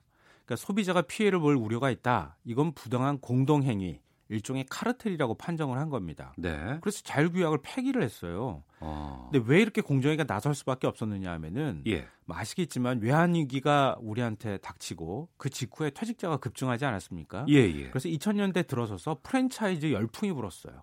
아, 이때부터 프랜차이즈가 확산됐군요. 엄청나게 많이 늘어나기 시작했거든요. 예, 예. 그래서 그뭐 치킨점을 다 한다, 퇴직자들이 이런 얘기를 많이 하고 그랬던 시절이었는데 그래서 가맹자들의 보호를 해주는 게 필요성이 좀 있었던 거예요. 네. 그래서 가맹사업법이 제정이 됐거든요. 네. 그거에 따라서 이제 가맹사업법이 제정이 되니까 다른 그 가맹점 들어오는 사람이나 이런 사람들을 오히려 보호를 해줘야 된다. 그러니까 카르텔은 만들면 안 된다. 이렇게 결정을 했던 거죠. 네. 근데 2012년 공정위가 모범거래 기준을 또 마련을 합니다. 모범거래 기준. 예. 그러니까 여러 브랜드가 출전 거리를 제한하면 담합이 된다고 제가 판정을 했다고 말씀드렸잖아요. 예, 예. 그래서 브랜드가 같은 편의점만 음. 어, 250m 이내에 신규 출점을 하지 못하도록 한다 이렇게 된 거예요. 네. 그러니까 여러 편의점들, 여러 브랜드 편의점들이 일종의 서로 간에 약속을 하면 담합행위가 되기 때문에 네. 한 브랜드 내에서만 편의점들끼리 일정한 거리를 유지하도록 하자. 어. 이렇게 이제 우회적으로 돌아간 거예요. 예. 그러니까 담합행위를 비켜가기 위해서. 근데 박근혜 정부 시절 규제는 암덩어리 뭐 이렇게 얘기를 했잖아요. 네. 그래서 규제 철폐에 나서면서 2014년 한 2년도 채 가지 못하고 그 모범거래 기준이 또 폐지가 됩니다. 어. 그랬다가 다시 이번에 이제 한 18년 만이라고 해야 되나요? 18년보다는 좀 작죠. 2014년부터 따지기 시작하면 한 4년 만인데요. 그러니까 그 전체적인 틀 안에서 보면은 어, 지난번에 이제 제가 말씀, 아, 조금 아까 전에 말씀드렸던 것처럼 모든 브랜드가 다 포함되는 기준으로 하면 18년 만에 처음으로 이제 다시 이 제도가 부활이 된 거죠. 네. 저희 집 앞 사거리만 이렇게 생각해 보니까 편의점이 3개예요. 길 건너면 바로 편의점이 있고 네. 그 대각선으로 또 편의점이 하나가 있고 그러니까 이제 고삐 풀린 상태에서 편의점이 급증하고 여기에 따라 부작용 걷잡을 수 없이 커지기 시작했던 거 아니에요, 그러니까. 맞습니다. 1인 그러니까 가구가 한 30%까지 급증을 했잖아요. 예. 도시락 시장이 급성장해서 편의점이 도시락 때문에 먹고 산다는 얘기가 나오기 시작했고 또 소포장 제품을 선호하면서 편의점 시장이 굉장히 빨리 성장하기 시작했거든요. 그러니까 편의점 수가 2012년 2만 4,500개에서 4만 개까지 6년 만에 거의 두 배 가까이 늘어났어요. 네. 그러니까 거의 뭐 편의점이 한 집 걸로 한 집, 편의점 위에 편의점이 있다 이런 말이 나올 정도가 됐는데요. 그러니까 시장이 커지는 속도보다 편의점 수가 더 빨리 증가를 하기 시작하면서 문제가 발생하기 시작했던 거죠. 그 흔히들 요즘에 비유를 하는 게 편의점 왕국이라고 하는 일본보다 인구로 따졌을 때 우리가 한 1.4배 정도 편의점 숫자가 더 많다 이렇게 네. 얘기를 합니다. 그러니까 이런 가운데 가맹점을 가맹점주를 보호할 수 있는 장치도 부족하니까 가맹점주가 예전에 아마 기억하실지 모르겠지만 갑질에 시달리다가 뭐 스스로 목숨을 끊거나 이런 일까지 발생했거든요. 그러니까 수익은 줄고 또 아르바이트 인건비는 늘고 그리고 최근에는 택배 서비스도 해라, 세탁소 위탁 서비스 서비스도 해라, 뭐 별의별 서비스가 편의점에서 다 대행되잖아요. 그러게요. 뭐 기계도 많이 있는 것 같고, 네, 뭐, 예, 다 예. 관리 비용이거든요. 예, 예. 그러니까 생각을 한번 해보세요. 경쟁은 치열하죠. 해야 될 일은 많죠. 아르바이트 인건비도 많이 나가죠. 최저임금도 올랐죠. 그러니까 편의점주들이 아 이제 못하겠다 이렇게 나오니까 어, 올해 8월 편의점 본사들이 구성한 편의점 산업협회가 자율계약을 우리가 만들면 어떻겠느냐. 좀 여론을 떠밀린 측면이 있죠. 네. 그렇게 해서 얘기를 하고 이번에 이제 자율규약이 최종적으로 만들어지게 된 거죠. 그 거리 제한이라는 게 생각해 보니까요. 그 담배 소매점 있지 않습니까? 예전에 네. 일정 정도 거리가 지나야지만 담배 소매점을 허가해 줄 때가 있었습니다. 이게 이거와 같은 이치인가요? 같은 이치가 아니라 그걸 기준으로 따진 거예요. 어. 사실은 그러니까 담합 문제를 피하기 위한 그 고육지책이라고 할 수가 있는데요. 예. 공정위가 기존에 이건 담합이라고 결정을 했잖아요. 네. 그런데 또 자율계약을 다른 브랜드를 모두 통틀어서 하게 되면 이것도 또한 담합이 되지 않겠느냐라고 하는 딜레마에 빠진 거예요. 네. 그래서 그걸 비껴가는 방법으로 뭘 하면 좋을까 고민 고민하다가 현행 담배 사업법상 담배 소매점 거리 제한 기준을 준용을 했어요. 네. 그러니까 50m에서 100m 이내. 이게 똑같은 담배 그 소매점 기준하고 똑같은 거예요. 근데 담배 매출이 편의점 매출이 한 40%를 차지한다고 하거든요. 그렇다고 해요. 예. 예, 예. 그러니까 담배 편, 소매점 그 출점 거리를 제한하는 규정을 그대로 준용을 해도 별 이상이 없겠다. 아. 이렇게 해서 이제 비켜간 거죠. 그러니까 담배를 소비할 수 없는 편의점 같은 경우에는 이미 그 소득이 안 되니까. 소득이 안 되니까. 예, 그렇죠. 그러니까 편의점을 신규 출점하려고 해도 잘 못한다는 거죠. 예. 어, 그렇다고 이제 사실은 무조건 이 기준을 따르는 것은 아니고요. 이 큰 틀 안에서 담배 소매점 거리 제한 기준을 준용한다 이렇게만 돼 있는데 실제로 명확한 거리 기준은 정하지는 않았어요. 네. 왜 그러냐면은 편의점을 만드는데 막 신도시가 생기고 막 그 사무실이 많이 생겼어요. 그런데 어떤 건물 건물 안에 편의점이 있는데 그 옆에 편의점이 또 생길 수도 있잖아요. 왜냐하면은 유동 인구도 많고 네. 거기에 뭐 그 사람들이 많이 와서 돈도 쓰고 그렇게 한다 그러면은 그러니까 이런 경우에는 본사가 이런 여러 가지 어떤 수익이 날 수 있는 그런 요건들을 검토한 다음에 그 다음에 어, 거리 제한에 상관없이 편의점을 만들 수도 있는 길을 틔워놓기는 했습니다. 네. 앞서서 일본보다도 우리가 1인당 편의점 수가 더 많다고 하셨잖아요. 네, 인구로 따지면요. 그러니까 어 편의점 한번 해 볼까라고 들어왔다가 네. 너무 힘들고 부담되고 그리고 편의점들은 너무 많아졌고 이랬을 때 또 저녁엔 좀 쉬고 싶은데 그것도 안 된다고 하고 네. 이럴 때 어유 나 좀 그만할까 아니면 좀 출구 전략을 좀 고민하시는 분들도 계시는데 계약 때문에 그것도 못 한다면서요. 그렇죠. 그러니까 계약에 묶이는 거거든요. 예. 일단 가맹점 계약에 묶여 버리면은 그러면은 예를 들어서 위약금을 줘야 되죠. 그리고 인테리어를 한다 그러면 가맹점 가맹점 본사가 인테리어를 해 주는 경우도 있거든요. 네. 그러니까 이런 경우에는 만약에 내가 중도에 못 하겠다고 하면 그 인테리어 잔존 가치를 딱 또 보상을 해줘야 돼요. 아 그래요. 예. 위약금이 상당하겠군요. 그렇죠. 어. 그리고 이제 원래 계약이 5년이라고 하면은 한 3년 정도만 지나 3년 정도 지나서 나는 못하겠다고 해버리면은 편의점 수익에 가맹점한테 내는 이제 수수료 같은 게 있을 거 아니에요. 예, 예. 그 수수료에 한 6개월치를 한꺼번에 위약금으로 물어내야 된다거나 그런 게 또 있거든요. 어, 저녁에도 장사가 안 돼도 닫을 수도 없다면서요. 그렇죠. 그것도 계약에 묶여가지고 닫지 못하는 이런 현상이 나타났으니까 이번에 예. 이참에 그것도 좀 정리를 하자 이렇게 된 거예요. 음. 그래서 폐점 신청을 하기 직전 한 3개월 동안 적자가 났다. 네. 그러면 일단 자정부터 새벽 6시까지 영업을 강요하지 않기로 했습니다. 아. 그러니까 그때 아르바이트 비용이나 이런 것들 들, 들어가니까요. 예, 예. 일단 문을 닫을 수도 있도록 해줬고요. 음. 질병 치료 같은 이런 불가피한 사유가 있을 때에도 영업을 강요하지 못하도록 하는 자율계약에 이 내용이 들어가 있습니다. 네. 그리고 희망 폐업 조항도 있는데요. 가맹점주가 열심히 일을 했기는 했지만 장사가 잘 안 돼서 폐업한다. 그러면 운영 위약금과 인터뷰 비용에 대한 시설 위약금을 일단 부담을 해야 되는데 이거를 감경하거나 면제해 주도록 했습니다. 음. 그러니까 지금 들어가서 너무 경쟁에 치여서 못하겠다라고 하는 분들도 일정하게 출구 전략을 마련해줘서 빠져나올 수 있도록 해준 거죠. 네. 과당 경쟁, 출혈 경쟁 완화할 수 있는 출구가 마련됐다는 건 상당히 좀 의미가 있어 보입니다. 아, 예, 그렇죠. 예.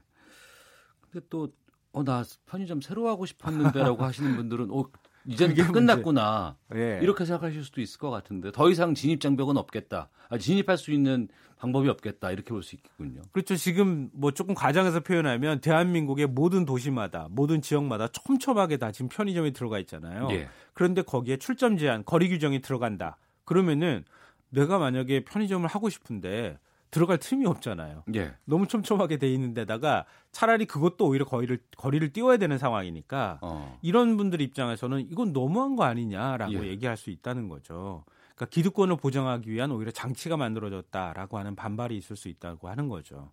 또 이 만약에 새로 들어가려고 하는 분들은 그렇게 되면은 기존 편의점을 인수를 하거나 이런 그렇죠. 이렇게 해야 되죠. 들어갈 수 있잖아요. 그렇게 하면 되지 않을까 싶기도 하거든요. 그렇게 해서 수입이 어느 정도 보장이 된다고 하면은 들어가려고 하는 사람이 생기고 음. 그러면 권리금이 올라갈 수 있잖아요. 예, 예. 그것도 너무 부당하다라고 하는 여론도 일부는 있습니다. 사실은. 아, 그래요? 예. 어. 근데 이제 우리나라에 보면은 편의점 업계라는 곳이 있지 않습니까? 네. 그리고 이제 빅포라는 업체들이 있고 네. 이 부분들은 반발하지 않아요? 사실 좀 내가 내심 불편해요. 어찌 보면 뭐 그동안에 우리가 잘 해왔고 아. 근데 그 뭐 을 생각하면은 그렇게 하면 안 되는 거지만 예. 여러 가지 뭐그 그 가맹점 규약 같은 것도 막 이렇게 만들어서 영업도 억지로 하게 하고 뭐 이렇게 하면서 수익을 내왔고 또 시장이 그렇게 만들어져 있다고 하는 것도 뭐 인정할 수밖에 없는 거거든요. 근데 기존 업체들 입장에서 보면은 빅2 정도 되는 업체에서는 오히려 이게 좋을 수도 있어요. 빅2가 GS와 CU인가요? 예. 어. 근데 왜냐하면은 어, 예를 들어서 이마트 24 같은 경우에는 어, 한 천 개 정도 지금 가맹점 되는데 최근에 예. 굉장히 공격적으로 많이 가맹점을 내고 있거든요. 음. 근데 기존 업체를 따라가기 위해서는 경쟁에 이기려면 많이 편의점을 만들어야 되잖아요. 네. 근데 편의점을 신규 출점을 못 하잖아요, 사실상. 음. 이런 데에는 시장 구도가 아예 고착화돼 버리니까. 네. 그러니까 그런 데서 약간 불만의 목소리가 나올 수 있고요. 기존에 이제 선도 업체 같은 경우에는 다른 데가 치고 올라올 수가 없기 때문에 어, 어느 정도 기득권을 보장받을 수 있으니까 조금 반발이 들어갈 수 있, 을 수도 있죠. 예. 그럼에도 힘 없는 분들, 고생하시는 분들께 좀 더 나은 정책이라는 부분에 대해서는 동의되는 부분들이 있고요. 편의점 업계 외에도 치킨, 커피숍 이런 프랜차이즈들도 있지 않습니까? 여기는 어떻게 네. 되는 겁니까? 그 여기도 굉장히 과당 경쟁이 심각한 곳이거든요. 어. 근데 이번에 그냥 같이 해버리지 왜 편의점만 했느냐 이렇게 얘기를 하니까 공정위에서는 이건 좀 업의 성격이 좀 다르다 이렇게 봤던 것 같아요. 네. 왜냐하면 예를 들면 치킨 같은 경우에는 동네에 서너 개씩 있어도 소비자마다 취향에 따라서 입맛이 또 다르잖아요. 네. 선택해서 치킨점을 고를 수가 있다는 거죠. 음. 그리고 이 배달 같은 걸 또 많이 하잖아요. 그리고 편의점 같은 경우에는 공산품 똑같은 상품을 많이 취급하니까 경쟁이 치열한데 그렇지는 않다는 거죠. 그래서 일단은 당분간은 여기는 자율계약을 일단 하지 않는 것으로 정리가 된 것 같습니다. 네, 김희선님 편의점 운영해보고 싶은 희망이 있었는데 한 번 더 깊이 생각해봐야 하겠네요.라고 말씀 주셨고 양종숙님 시사야 진행자 김성환님 여기서도 보내요 반갑습니다. 고맙습니다. 어. 시사야 진행자 이틀 했는데 팬이 생겼습니다. 예, 시사평론가 김성환 씨와 함께했습니다. 고맙습니다. 네, 고맙습니다. 예. 자, 오태훈의 시사본부 마치겠습니다. 내일 오후 12시 20분에 다시 인사드리겠습니다. 내일 뵙겠습니다. 안녕히 계십시오.